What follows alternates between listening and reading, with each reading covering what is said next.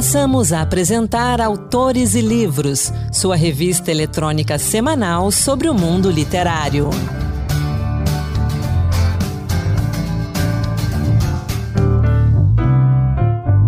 Olá pessoal, sou Anderson Mendanha e bem-vindos a mais um Autores e Livros Dose Extra, que toda semana traz para você que nos acompanha em podcast ou pelo site da Rádio Senado um conteúdo exclusivo. Já pensou como a ficção nem sempre é apenas ficcional e utópica? Há obras que trazem temas relevantes e atuais para a nossa sociedade. É o caso desse livro que a gente conversa aqui hoje, Verdade Obscura, O Dilema de James Bonnet, de C.S. Bolton. Mais que uma história fascinante, o livro discute assuntos relevantes, por exemplo, ética e corrupção nos órgãos de saúde e instituições públicas, a tendência do ser humano de dar significados equivocados aos acontecimentos para justificar decisões, e também o segredo para evitar as armadilhas de falsas correlações. Idealizador do programa Cientista do Bem, multi-instrumentista e pai de duas crianças, além de escritor e engenheiro químico, C.S. Bolton é o pseudônimo do pesquisador César Eduardo da Silva. César, bem-vindo ao Autores e Livros, obrigado por conversar com a gente. Oi, muito obrigado, muito obrigado pela abertura aí do espaço, Anderson, muito obrigado e obrigado a todos por estarem nos ouvindo aqui. Vamos conversar bastante aí sobre o Verdade Obscura. César, Verdade Obscura mistura ciência e ficção para discutir raciocínio crítico e criativo. Como é que surgiu esse projeto? A ideia do, do Verdade Obscura é, surgiu, teve como uma base a, aquilo que a gente faz já em, em várias empresas, que é o desenvolvimento de, da, da produtividade da, dos profissionais em empresas, porque a gente acredita que dessa forma, desenvolvendo os profissionais, a gente gera empresas mais produtivas, a gente gera, acaba gerando uma sociedade mais produtiva, acaba gerando um país mais produtivo. Isso tudo é fomentado através do raciocínio crítico e criativo, porque dessa, dessa base a gente consegue adquirir conhecimento. Então, foi fundamentado nessa, nessa premissa que eu comecei a escrever uma história de ficção que também utilizasse essa forma de pensar que a gente prega aqui com os nossos clientes, né,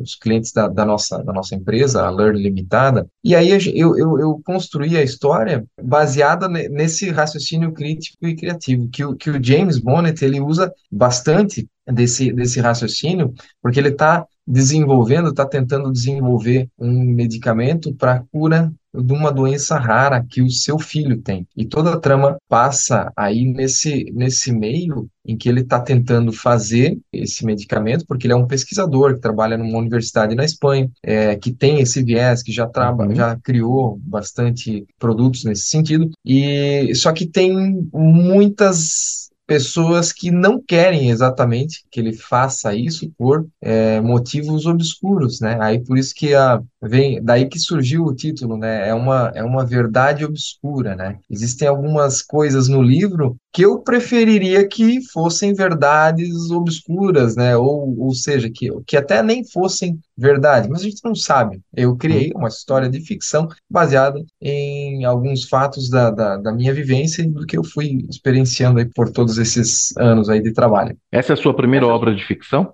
É a primeira, é a primeira obra, já tem mais uma em andamento, mas essa aí foi a minha estreia. Eu publiquei junto aí com a editora Areia, daqui de Joinville, em Santa Catarina, com auxílio aí do editor Jura Arruda, que é um cara muito experiente, que já editou muitos livros aí de, de ficção e me ajudou bastante nessa obra de estreia, que é uma obra que eu chamo de ficção e não ficção. Essa relação desses dois campos está muito bem amarrado. Foi difícil fazer essa interação, é, essa relação entre ficção e não ficção? É, veja que é, a obra ela nasceu para ser de ficção. Só que como ela foi se desenvolvendo, eu comecei a pensar, é, e, e, aí, né, a serendipidade, né, que eu abordo, é um dos conceitos do raciocínio criativo que eu abordo ali no livro também, a serendipidade, né, você encontra valor é, em algo que não estava procurando, e ainda assim é de grande valia, né, então eu fui escrevendo, e aí algumas ideias vão surgindo no meio, né, da, da, escrita. Até porque o meu método de escrita é a mão. A primeira, a primeira passada é, uhum. é a mão, é na, é na caneta Bic mesmo. Gastei quatro canetas Bic durante o processo de escrita à mão, que é a primeira, é a primeira passada, é o download da, da, da ideia. É, é, ela vem a ideia, né, e aí você escreve à mão. E aí é, vão surgindo alguns tópicos e eu, eu, eu fui acrescentando, né? Por exemplo, é, ah, ocorreu um momento de serendipidade entre o personagem. Aí eu pensei, cara, vou explicar isso aqui. Uhum. Coloquei um quadradinho técnico. Aí em outro momento, o cara cai no falso dilema. Já vou falar desse aí no prólogo, vou contar o prólogo daqui a pouquinho. Né? Então ele cai num falso dilema, né? Que o, que o personagem é colocado, ah, ou você escolhe isso, ou você é meu inimigo. Então é um falso dilema. Pensei, pô, olha só, é um elemento do pensamento crítico, né? Ah, pô, mas aí eu vou fazer uma videoaula. Como é que eu coloco uma videoaula no livro? Né? Aí já veio a ideia do QR Code. Não, vou botar um QR Code e vou hospedar essa, essa videoaula aqui no meu, no meu site. Né? Então, o leitor ele tem acesso a várias videoaulas ali no meio, que são a parte que eu chamo de não ficção da obra. Né? Então, você tem uma aula sobre é, alguns elementos de pensamento crítico, tem outra aula sobre elementos de criatividade, tem quadrados técnicos, tem notas de rodapé que ajudam o leitor a entender algumas partes da obra. Tem uma parte que eu falo sobre energia nuclear.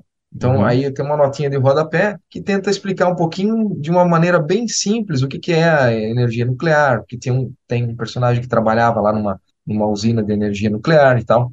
Né? Então, é, tem essas, esses artifícios aí de inovação no meio do livro que ajudam o leitor a não só entender um pouco melhor o que está se passando na história, mas entender um, o mecanismo do pensamento de alguns personagens, né? Principalmente o, o James, que é o nosso personagem principal aí.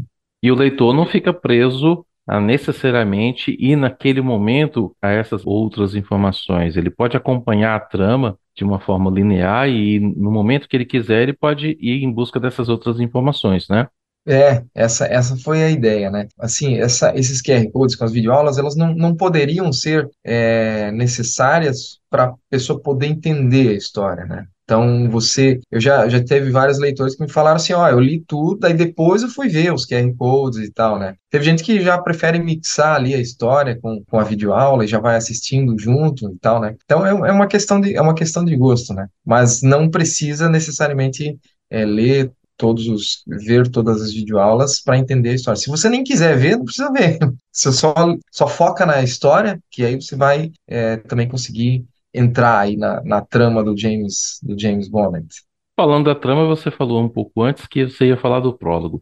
Então, destaca um pouco mais essa trama pra gente, como é que o livro começa?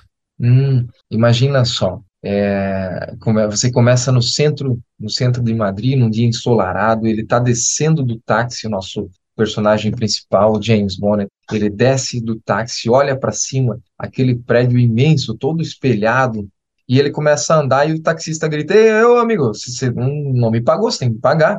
né? Ele esqueceu de pagar o, o táxi, mas assim, qual é o pai que não estaria em estado é, é, totalmente desesperado com o filho à beira do leito de morte, à beira da morte ele estava, né? E ele estava em Madrid naquele momento porque ele foi chamado pelo presidente da maior companhia farmacêutica do mundo.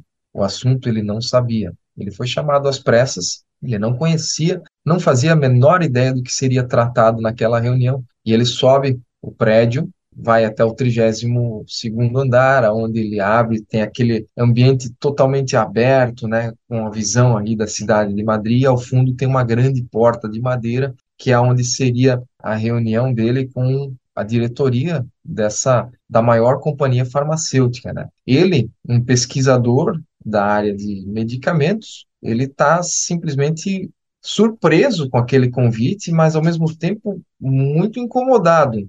E de repente ele entra na, abre-se a porta, o próprio presidente chama ele, é, James, você entra aqui, é, nós estamos te aguardando. Ele senta naquela sala, em contraste, escura e fria, né? Ele senta ali, aquele silêncio ensurdecedor na sala, aquilo torna ele ainda, ainda mais ansioso com aquele momento. É então que ele abre a, a carteira dele, ele tem um pequeno desenho ali que tranquiliza ele nesses momentos. É um desenho feito pelo próprio filho dele, que está à beira da morte, que é um coração e uma árvorezinha dentro.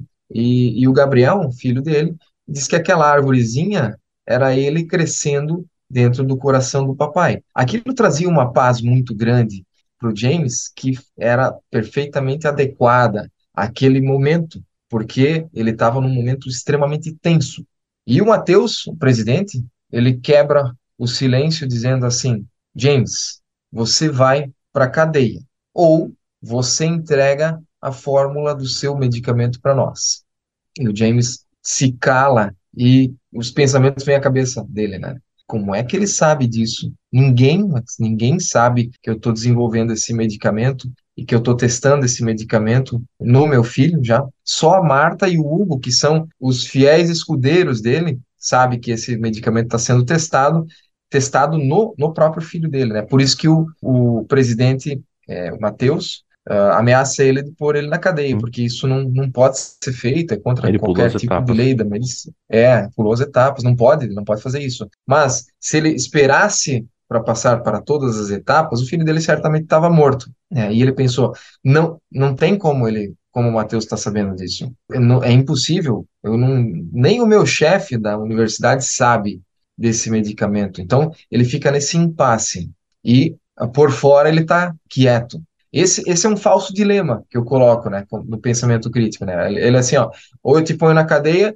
ou tu entrega para mim. Ele não, não dá uma terceira, uma quarta opção, né? E é o que o James é, cria essa quarta opção, essa terceira opção imediatamente. Ele joga o crachá de visitante que ele tinha na, na pendurado na camisa dele, joga na mesa, não fala uma palavra e vai embora. Vira as costas e fecha e fecha a porta. E ao fechar a porta, daí eu corto a cena para dentro de novo na reunião, né? O Matheus, presidente da companhia, olha para o chefe da segurança e fala assim: Cláudio, esse cara tem até amanhã às 18 horas para dar a resposta que eu quero. Cláudio, faça ele dar a resposta, custe o que custar. E aí fecha o prólogo. E aí? Aí, aí começa, começa aí começa a história. Aí vai começar a história, né? Muito bom. Essa é a parte tô... de ficção. Eu já estou um pouquinho mais à frente. É, a escrita é ágil, a escrita é gostosa, né? Você consegue ir construindo uma trama que envolve a gente. E uma coisa muito interessante é que a, você já, já deixa claro aqui no, no prólogo alguns temas que você vai tratar, né? além do que a gente falou no início, né, do raciocínio crítico, criativo, mas você vai falar também de ética, vai falar de corrupção. É, você acha que nos dias de hoje as pessoas precisam mais desses elementos para tomar suas decisões? Eu às vezes tenho visto, percebido que as pessoas tomam decisões assim, de forma apressada, sem ter os conhecimentos, sem ter as informações. Um livro que junta ficção e várias informações que que fundamentam o que você está acompanhando é importante também. Então, como é que você vê a necessidade de raciocínio crítico e criativo nos dias de hoje? Quer ver? Eu vou te dar um exemplo. A, a, por exemplo, a fonte das informações, né? Do que, do que a gente tem visto, é, a forma como é criada a narrativa, é, a ressignificação de muitas coisas. Por exemplo, tem uma, tem uma agente lá que é, é, é corrupta, mas ela é corrupta e ela usa muito a ressignificação de algumas coisas para justificar a corrupção, né? Uhum. Então, é, a, a, personagem é assim, que eu acho que eu acho assim que aí entram as verdades obscuras, né? Pode ser que existem perso existam personagens é, dessa forma na vida real. Pode ser, eu não estou dizendo que, que existe. Na minha ficção existe. Ela, ela diz assim, em um certo momento, eu posso te ajudar, James, na verdade, a ajuda que ela está oferecendo é, traduzindo em miúdos, é, em resumo, é corrupção, né? Ela, uhum. se, se você me pagar uma taxa, eu te facilito algumas coisas, né? Ela chama de ajuda, né? então ela ressignifica algumas palavras, ela conta de forma diferente algumas coisas que, que podem ser, depende de como você está olhando, né? Pode ser contado e, e pode te beneficiar ou não, né? Outra coisa que é fundamental é a fonte das informações. Né? Por exemplo, se você ver aqui na capa do meu livro, é, tem uma frase aqui na capa que diz o seguinte: ele é cheio de energia e ação, uma leitura imperdível. É, teve um episódio que aconteceu durante o lançamento de, do livro, aqui na Feira do Livro de Joinville, em Santa Catarina. Quase 100 pessoas passaram ali pelo, pelo stand, conversaram comigo e falaram. Alguns compraram o livro, alguns não, mas teve apenas um que olhou a capa e falou assim: The Times Today, cara, tu conseguiu que o The Times Today fizesse uma recomendação do, do, do teu livro? Falei, sim, consegui sim. Cara, que fantástico, cara, que legal. Isso aqui, nossa, isso aqui vale muito, né? Aí eu disse para ele, eu acho que sim. Aí quando eu falei, eu acho que sim, ele assim, como não? Que, qual é a pegadinha aí? Falei, não, não tem pegadinha nenhuma. The Times Today falou que é cheio de ação, energia, uma leitura imperdível. Aí ele se deu conta. Mas quem é The Times Today? Uhum. Eu nunca ouvi falar.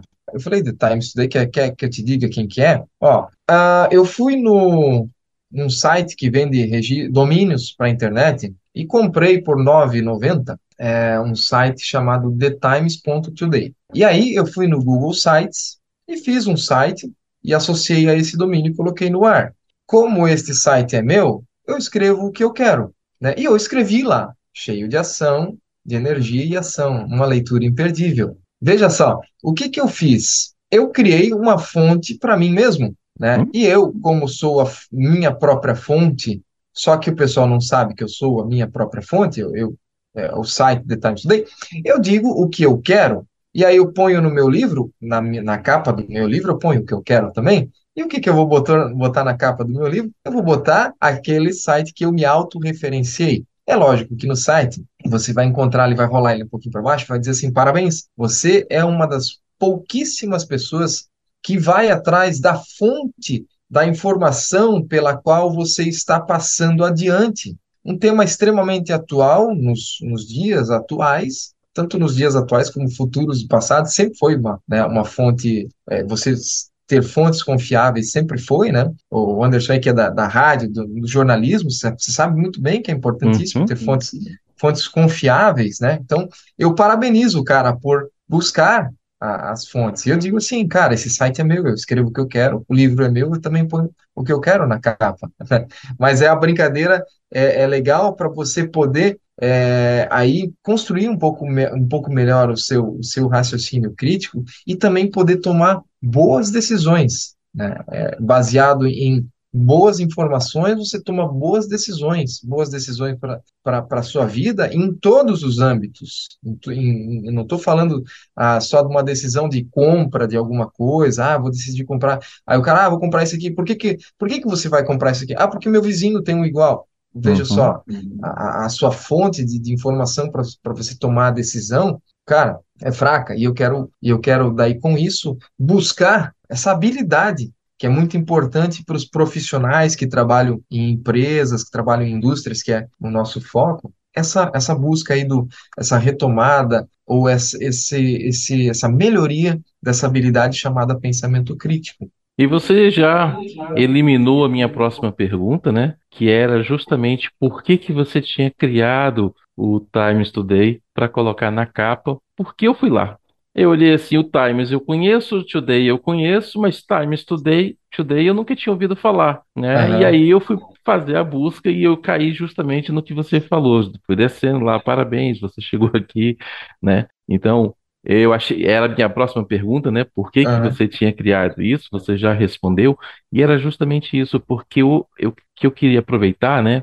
Hoje em dia, nesse mundo de fake news, que parece ser um, uma coisa nova, mas na verdade as notícias falsas, os antigos panfletos, as, as fofocas, isso sempre existiu. O que diferencia dos dias de hoje para o passado é o alcance que uma notícia falsa tem. No passado ela ficava restrita às vezes a uma rua, a um bairro, a uma cidade. Hoje eu faço uma informação. Vou usar um exemplo agora recente.